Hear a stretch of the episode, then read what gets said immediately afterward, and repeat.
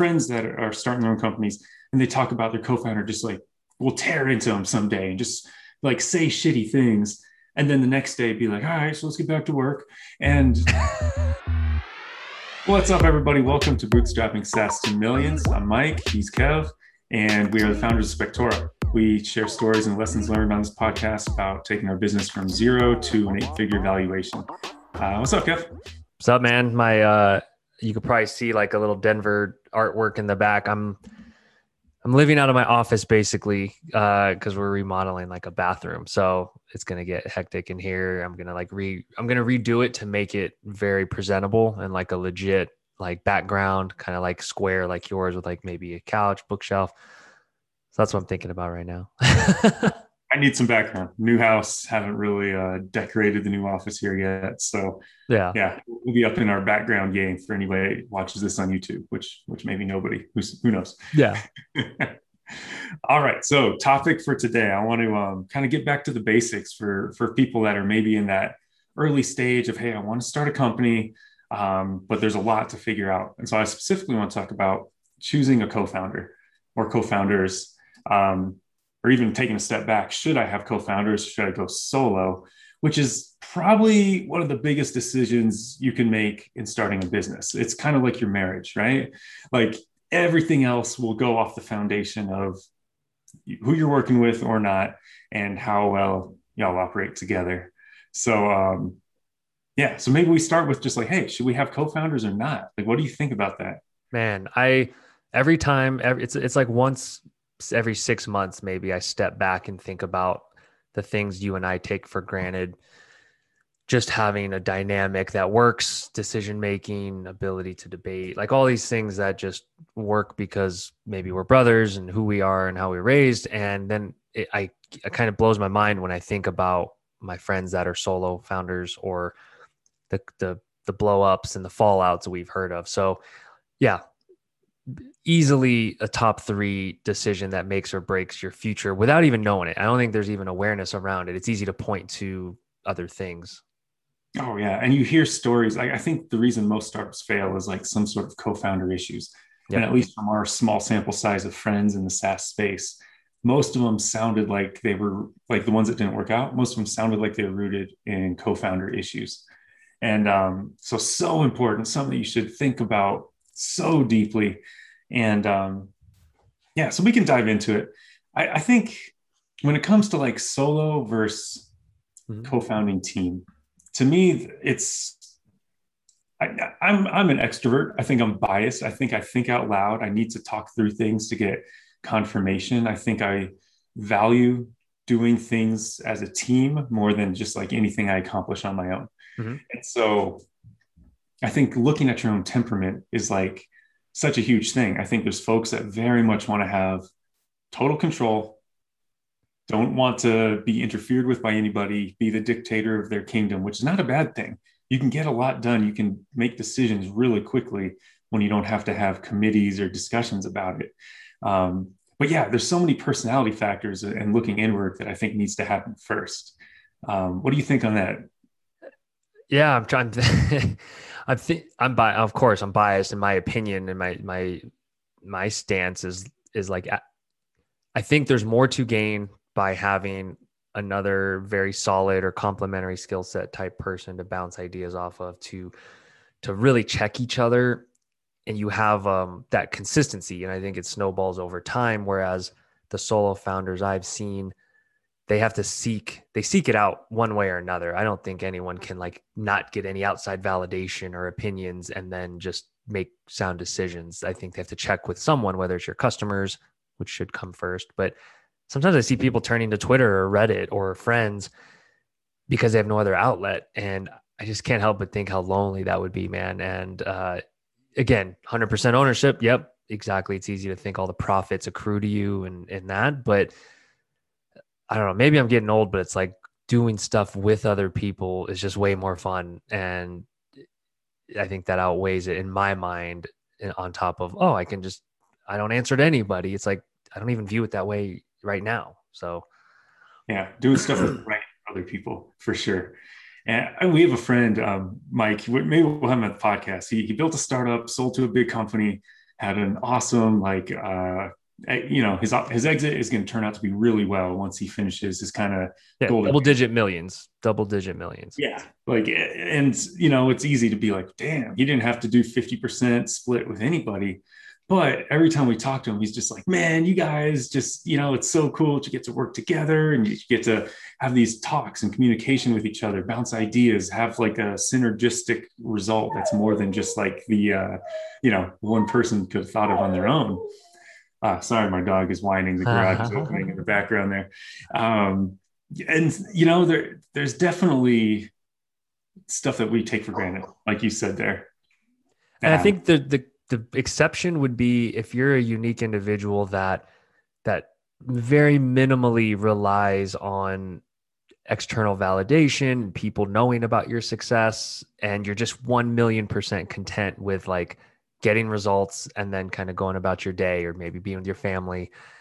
Whereas like, I'm a team guy, man, like success is shared success, way more fun, even if like the bottom line is not as big.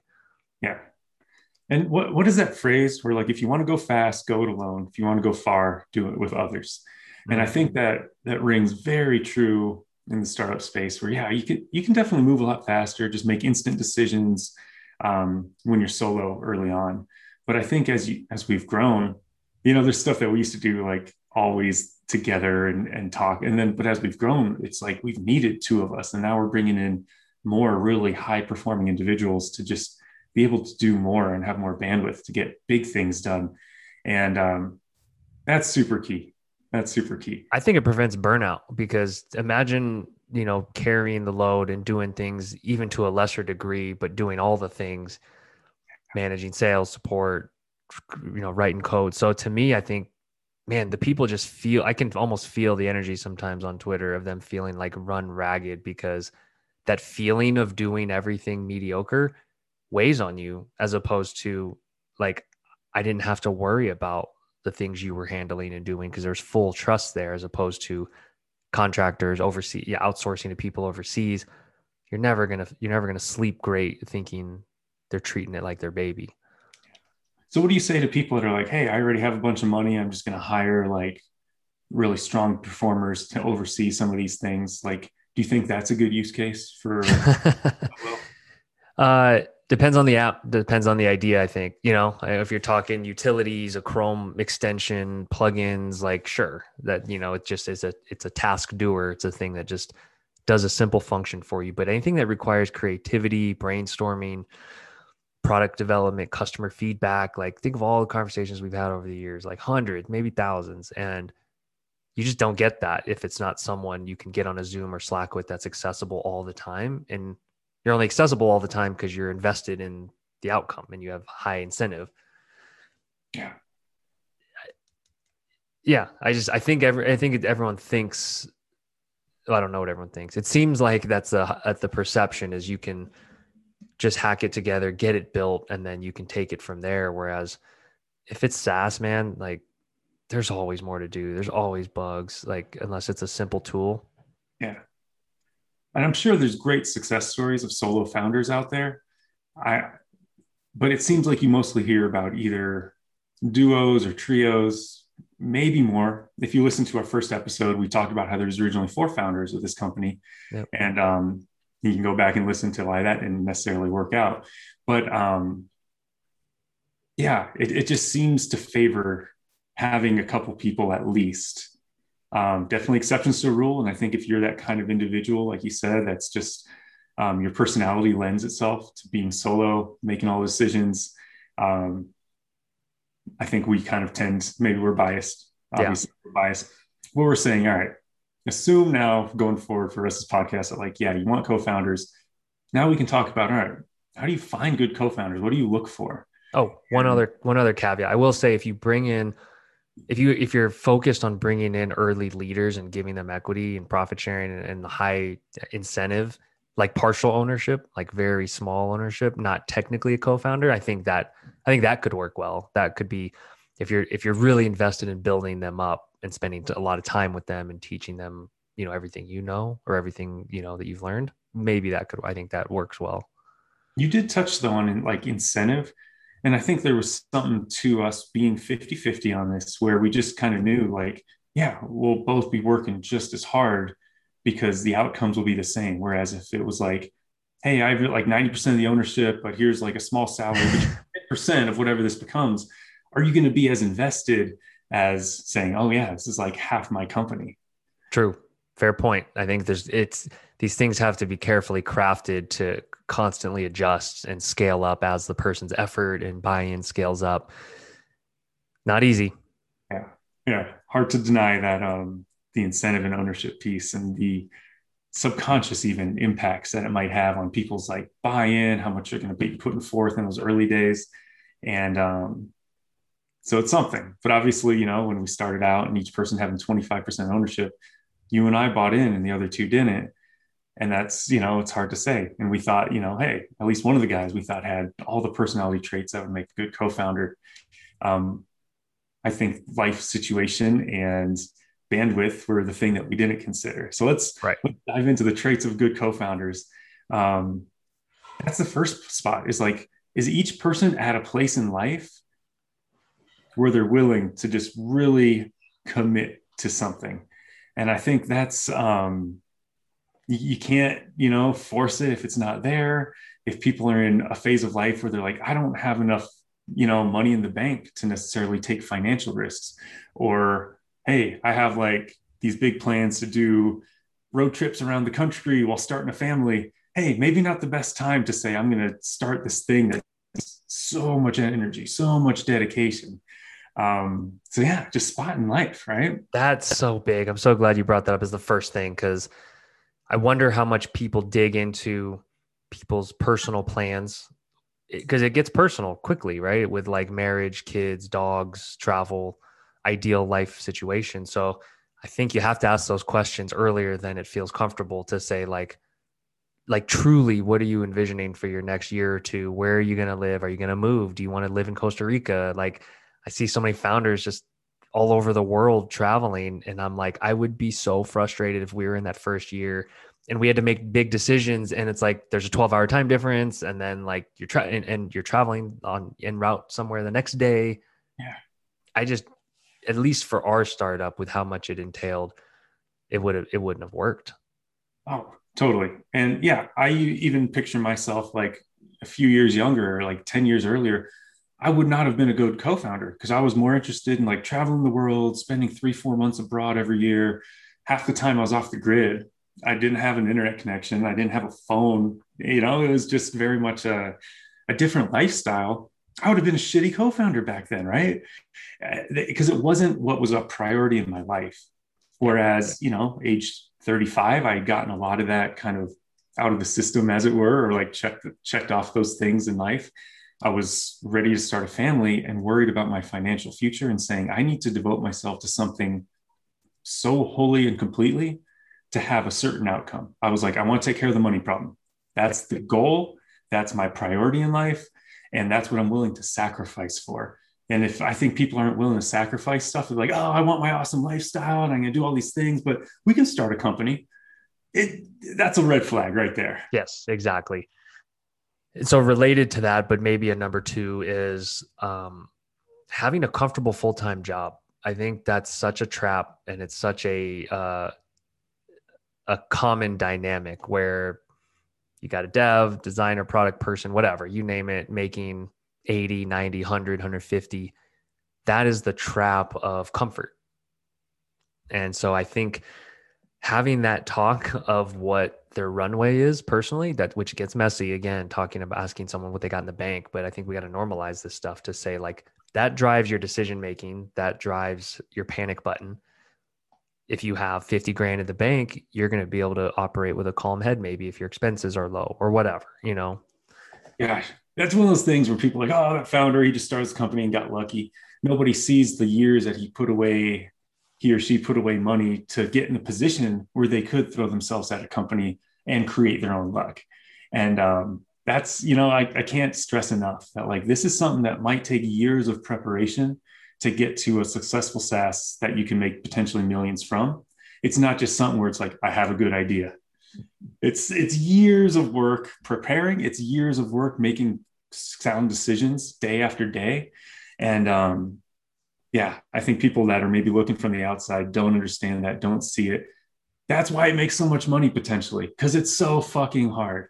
And it takes a long time. The slow ramp of death is what, what is that? I think it was Rob Walling or someone had an article that that was the first concept I'd heard of it, where they're like, it just shows this graph that just like slowly goes up like this over time. And they're saying it's that way because B two B, it's personal relationships. Usually it's big decisions that are hard to switch over, which means you're not just going to put it out on Hacker News or Twitter and, and get millions of people signing up right away, or even thousands. Yeah. But back um, to like the comfortable job thing, mm-hmm. like the being too comfortable with where your life's at, that's not really fire for starting a company, is it? Nope. And, you know, for some people, eighty, ninety, one hundred K, even, you know, decent six figures isn't enough because they are thinking they want to do more. They want to have more. They want to have a different lifestyle. You got to feel that fire, though. If you're talking to somebody and it's just like, it might be kind of cool to say I'm a founder, but they don't have the fire, the motivation behind it. That's different. And it doesn't have to be monetary, right? Somebody could just be like, oh, I just am so passionate about this industry and I'm little, or I'm passionate about building a team, building a company, building a product, having my name on something that I'm like totally in control and I, that I own. That's fire too. It doesn't have to be, I want to make millions of dollars. That's not True. even the best reason to, to start a company. But I think, yeah, comfort. If you're, if somebody's kind of cruising, and like we've talked about in past episodes, the side hustle doesn't seem like a viable way to really get something off the ground. Uh, so yeah, absolutely. Not being too comfortable. I think if one of their reasons is time freedom, or I want to work for myself, I don't think that's necessarily a, a complete red flag, but I think if someone's already thinking about the fact that they get to travel or spend, you know, afternoons at the park before you've even made a dollar, gotten a customer, I, I don't like that passion as much as I'm a builder. I want to build community. I want to, you know, build a team. I want to put my dent in the universe, whatever. I want to change an industry. That's a stronger calling than I want time freedom. And I don't want to take orders from anybody, because there's times where you and I, we don't take orders from each other, but we defer to each other. And I think that's a form of compromise. And certain founders, man, you, you could just feel how hard it could be to work with them. Oh yeah. Oh yeah. And, and yeah, we might not have a boss, but we have like five thousand five hundred bosses, basically. You know, yeah. we, we, for years, we're at the beck and call of all of our customers because it was so fragile. And yeah, now five years in, are we able to have afternoons at the park and have a little more freedom in life? Yeah. But we're still only taking a week or two of vacation a year. We're still in that grind mode. Yeah. And so, yeah, in the long run, we're probably going to have amazing, you know, like second halves of our life. And we're going to be very financially set up for the future. But man, it's a lot of work to get there. And if people are already thinking about the, you know, ten years down the road, yeah, yeah. It, it, they have to think about it as five to ten years down the road, not, oh, we start this company and then like in a few months, I'm just living this awesome lifestyle, because that's not how it works. So make sure that's a red flag when you're interviewing potential co-founders. Yeah. And you just nailed it. Ask them what their vision is of how this could play out. So then you're on the same page of like, oh, we release it and then we're just going to like hire a team and then chill. Uh, okay. That's different than years of hard work and growing a team and showing up every day, every week. So that future vision has to be talked about before almost anything. Yeah. one hundred percent. Maybe before the idea, maybe before you even start building. Right. Yeah. I think the idea is like not that high on the list of, of things. It's who's willing to work hard, who's willing to put themselves into something. The idea can change. You can pivot. You can start something, decide to throw it away. But if you have a good co-founding team, you'll eventually find success, I believe. Yeah. I, uh, yeah. Don't worry about the idea. And, you know, whatever idea you have, hundreds of other people have the idea. It's, uh, yeah. It's how hard you work. A couple other characteristics I think about, um, competitiveness, um, like you mentioned passion, but I think just like a fire, desire for something else. So it's like, almost when you're disgruntled and maybe making not enough money, I, I almost like that better than maybe someone that was so comfortable, great startup, maybe they have a quarter percent that could turn into, you know, a couple hundred thousand. That's more, the more comfort, I think the less it makes you want to take risks and dive all into something that's uncertain. And I very much view this as like the risk reward teeter totter of life, where it's like, okay, if it feels comfortable, you're foregoing huge upside. If it feels uncertain, there's a chance you'll have outpaced upside gains, right? Because it's not certain means nobody else is like jumping into it. So I think those competitive risk-taking people is, is kind of like who you want to kind of assess. And I don't know if you look at their history, like how do you assess that in someone? How would we assess that with our, you know? Well, it's funny, right? Because I would have said, you know, like you look at my twenties and early thirties and it was like a series of just risks, right? I was just mm-hmm. starting companies and trying these different things with some safety of having like building skill sets. But like, I don't know, what would you say? Because you were taking kind of corporate jobs, you were learning or earning. Like, how do you kind of say, like, I knew I had it in me to take this big risk? I, I mean, I should maybe ask you that of why you thought I was a, I was a, a good choice or a, okay to do it with. But I think I,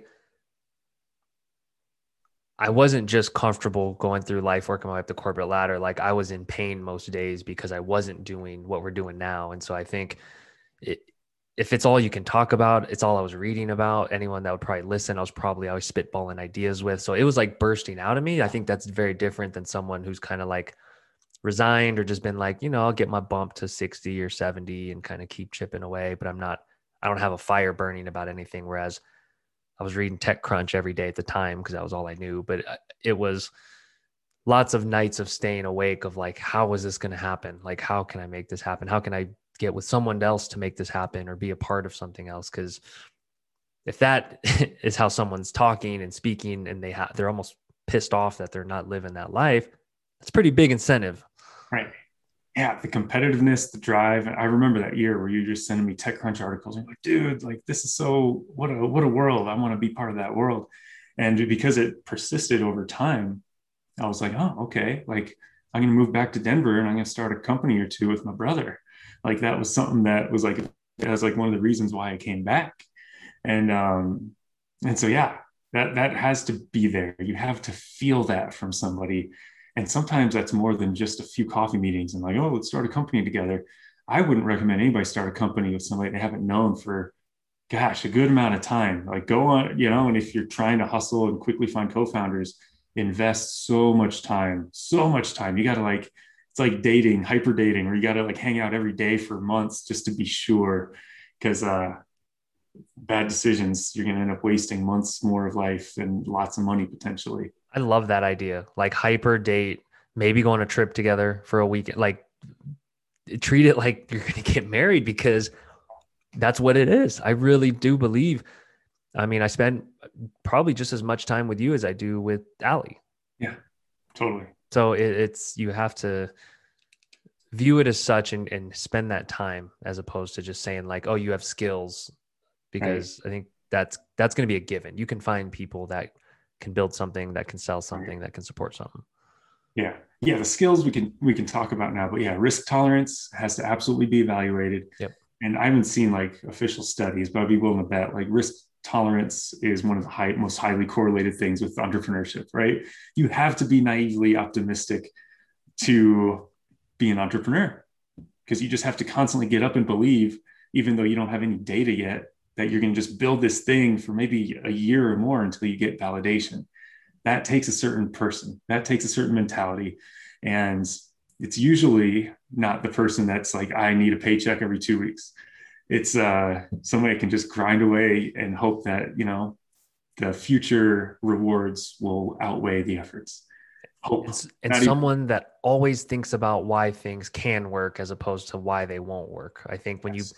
Everyone has sounding board type friends or family. And if they're always the ones where like, oh, well, Chipotle's doing that already, or Instagram's already doing that.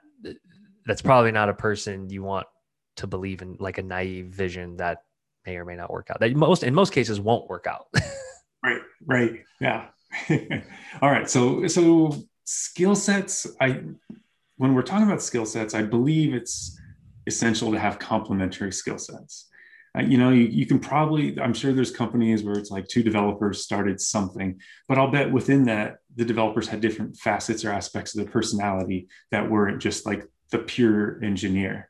And so, I don't know, like what's, what's your mindset when it comes to like, all right, what skill sets need to be there? How do you, how do they mesh? How do they overlap? Man, this is, this is like such a hard one to talk about because I'm, I'm, I'm like, won the lottery having a brother as a technical co-founder, because if you're a non-technical person, finding a technical co-founder is the hardest thing, because they're, you're more in demand. You, we need you guys more than you need us. And it's like, I think you have to, you, you got to go to networking events. You got to go to startup weeks, fly, fly to different places to go to startup events and meet as many technical potential co-founders as you can. Cause I, I don't, I, I don't know what it's like to try to outsource this stuff and have an agency. I have friends that are doing it. I have a friend that's doing it, and he has a hundred grand in, and um, it, he's, he's making it work. And I think it can work, but man, it's so, it's hard to beat the speed at which you fixed things, the speed at which you built things with just a Slack message. And then I'm now going back to the customer and they're refreshing after twenty-four hours. That wins people over. So my advice is put yourself out there as much as possible and display that you have very marketable skills in, you know, learn how to sell, learn how to learn S E O. Um, you know, learn, take empathy classes on customer service, like make yourself kind of a rock star in those areas. So then you can go to a technical co-founder and say, oh, you don't want to talk to customers or you don't want to sell? I got you. Like, I will do that. Yeah. So, and, and for me, and maybe, you know, like, yes, I feel like I'm a kind of social and personable developer and I have that, but like, it's never been my inclination to do sales, marketing, you know, record videos, just really put myself out there. I never had the thick skin to like, just call people repeatedly and really like, or, you know, win something over from them. Like, you know, that attention, that's, that's a different mindset, I think. And that's the skills that I think most developers probably would say, yeah, that's not me. I'd rather be like building, tinkering, fixing. And, um, and so, yeah, I think that you need both sides, like the technical and the human side, to, to boil it down as simply as possible. And the human side, yeah, that eventually turns into your sales, your marketing, your S E O, your all the stuff that might be customer facing versus all the stuff that's just building the product. And right. So I think it's essential. And, and yeah, we know people like, like Mike that we mentioned earlier, that he's great with people. He's great talking to people, and he's an amazing engineer too. And he kind of had all of it in one, but still, I think one of his first hires was somebody to talk to customers, because at the end of the day, the engineer, I think, has so many demands on them in the early stage. And so, yeah, those, the, the, the mesh of skill sets, so necessary. Yeah. And you're, you and Mike, our, our buddy, are two, I think, unicorns where it's like, you guys could, you guys are the types that could start and run your own company. The timeline might be longer because like you're getting back to less customers because you're having to take away time to build. And then maybe that flow goes slower, or that, you know, that buildup is slower, but you guys could have done it, I think. I, I would, I would disagree, because I tried, right? I made some iPhone games that I was like, I was too enamored with the process of designing them and building them that I never marketed them. And I just assumed I build it, they will come. And I always knew like, oh, I should do some stuff to promote it. But like I, the engineer mindset in me just kind of took over, and it's really hard to like split your time and say, I'm going to put in that time when your inclination is to do the engineering. It's like being right-handed and saying, I'm always going to use my left hand. I'm always going to use my left hand, but you just keep finding you're picking stuff up with your right hand. It's there's, there's inclinations, even if people are good at multiple things, I think there's like a pull more towards something. Right. And that's something that everybody should be kind of aware of. And yeah, you work on it, you get better over time. I think I've become a lot more comfortable with doing stuff like this podcast and videos and talking to, to customers directly and doing sales calls. But um, it's it, early on, I just want to keep building. And so you have to figure out like, what are people's inclinations? And if you have two engineers that just want to keep building, you might not end up selling anything. That's a good point. Because, you know, you think of those hours you spend on demos or phone calls or the early support like that. Those are the things that make people talk about you to others. And it's hard to do that if you're, because then when you're doing that, you're not writing code. And then that next feature or bug fix doesn't happen for maybe a week or two. And then that customer's like, oh man, then I'm, I'm going to have to just wait around for this. Whereas we were hitting it on both fronts. Like I'm on the phone, I'm on chat, I'm answering whatever, you're building it. And they're feeling like, they feel like there's five of us and there's really just two of us, you know, and that that's the power, I think, of multiple founders. Yeah. And I, and I think the, the thing of a fractured mind, like it's really hard to shift gears from like, I'm building, now I'm on a sales call, and it's doable, but you just, you know, it, the whole time you're writing code, you're like, ooh, what time is it? Is it time for my sales call? Ah, uh, yeah. When you're on the sales call, you're like, oh, I, I can build this. I, let me think about how to build it. And then you're not paying attention to the person as well. And so I think it's doable. And I think there's many people out there that have the skill sets and whatever, but is it the best? Is it the most efficient? That That's a question to ask. Maybe you don't need to move fast in your niche, but maybe you do. And that might be the thing to consider is, can somebody be out there selling the thing while the other person's building? And then, yeah, later on, you end up, you know, maybe roles bleed into each other. You started building websites. I started doing sales calls. But initially, having like technical, non-technical, go. Yep. I think it's so important. Yep. Um, let's see what else you got here. Skill sets, understand oh. each other's motivations. So I think the biggest, we should have mentioned this way earlier on, the biggest skill for any co-founding team has to be communication. Mm-hmm. If there's not, then it's all going to fall apart, one hundred percent guaranteed. And um, yeah, it, it, I don't know. First, what's your thoughts on just like, what, what does good communication look like between co-founders? Having saying having hard conversations, saying things that you're thinking, and um, being transparent about, you know, you have like motivations and capacity. I think not leading each other on, like, because the mentality of startup, right, is like take on more. You can always do more, and you know we're gonna dominate the world tomorrow. And yeah, I can do that. I can do that. Instead of saying you you were so good at this, saying like that's not a priority right now. We'll get to that later. Like, let's focus on, you know, today. And, um, and I think being honest with each other when we have little breakdowns and times where we're burnt out and need to get away. So that's all communication. And so I think being honest is, it gets harder because, you know, you want to appease each other. We're brothers. And so like, it, there's so much swirling around in there. So I, I think it's just the style in which you communicate and calmly, not letting things blow up. So I think, calm, concise communicators that are empathetic, to boil it down. And egoless. I think we've had co-founder friends that, or friends that are starting their own companies, and they talk about their co-founder just like, we'll tear into them someday and just like say shitty things. And then the next day be like, all right, so let's get back to work. And it's like any other relationship where there's certain things that can't be unsaid. Do people have control of their own emotions? Can they get their ego out of it? Can they look at the big picture? Can they be empathetic to where the other person is at and the load that might be on them? Those are all not just communication, but just good human skills, probably empathy being at the core of them. And yeah, if somebody can't be those things, that's going to be a massive distraction at best and the end of your company at worst, when just like emotions are too negative, the path forward just isn't going to happen.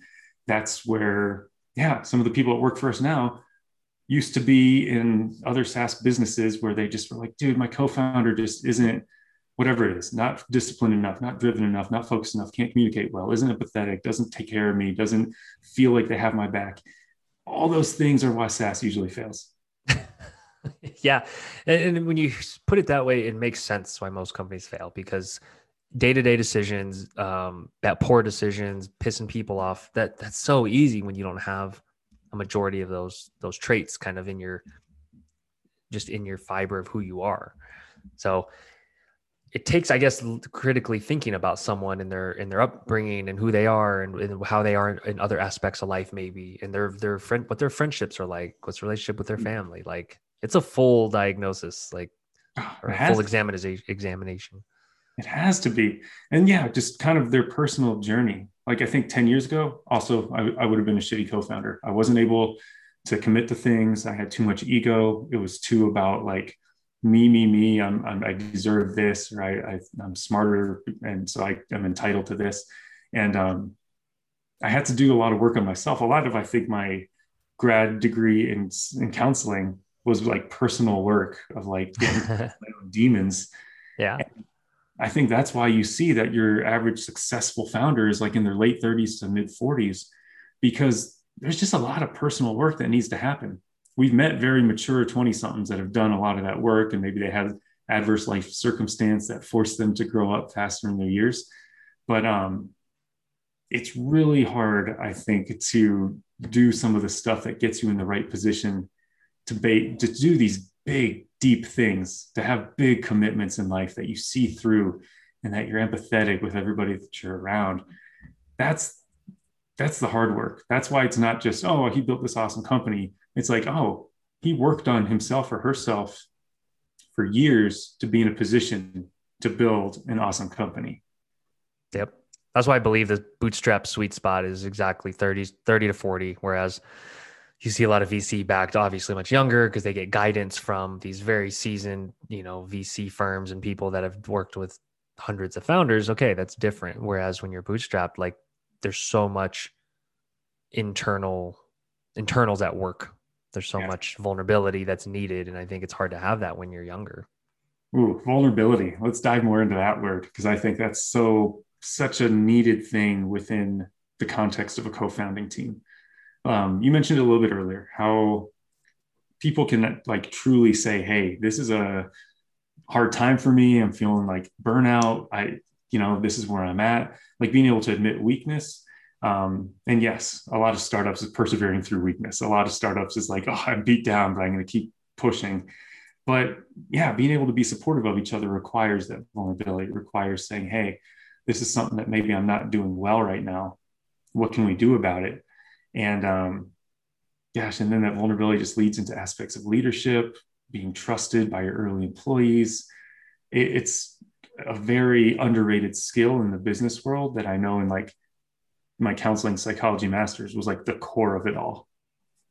I think it's the core of our company, because when we talked to our first prospective customer, what was one of our favorite lines? We were just like, hey, we have the dev and the marketing and the the sales skills. Like you're the home inspector. Like we don't know everything. And so like we would, we would build features and our first line would be like, we'd love your feedback because we don't know it all. We don't have it figured out. And that's from a customer product side, that's vulnerability. And so that bleeds into us with each other of kind of knowing our weaknesses or knowing what we need to hire. Um, you being vulnerable with me when it, when you would push a feature and things, things would, wouldn't work or break. And then me coming back and, uh, and telling you that I don't, I can't handle all these customers, all these chats at once. It's getting overwhelming or whatever. Those moments we had each other's backs. And I think like, if you don't say those things, how does the other person know you need, they need to support you? Yeah. Huge. Empathy, vulnerability, communication, constant theme in this podcast, constant theme, I believe, with success in general. Um, all right. So maybe we talk just briefly about the question, should you work with friends or family? Obviously, we're a little biased because we work with each other. Some of our earliest hires were, were friends or people that we've known through um, the different communities that we're in. But um, after talking about all these traits, I got to say, like, I don't think it matters if you're friends or family.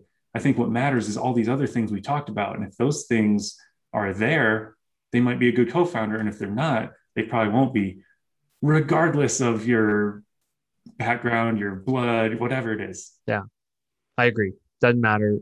You have pre- you have a pretty great friend group. If you can find all those things and friends and end up working with them or, or hiring them, that's great. I, I don't think most people have that. Um, everyone says, oh, no, I could never do that. It's like, well, you could, if I think you had friends or family that checked all those boxes, and then it just works because communication's there, expectations are set, you know, so much that just leads to dissatisfaction is just wiped away.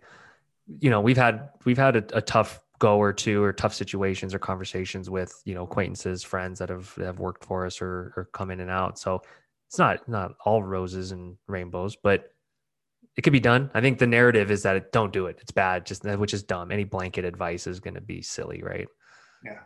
And I think with with friends or especially with family, you have just way more data as like a, a history, as like um, on how to make these decisions. Do you see all of these traits in them over time across multiple aspects of their life?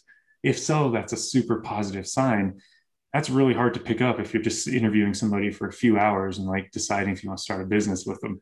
That to me feels way more risky than like, hey, here's this person I've known for years. I see all these things. We're in the same spot in life. We have the same goals, motivations. Let's start a business together. That feels way more sound than, you know, totally. The other thing.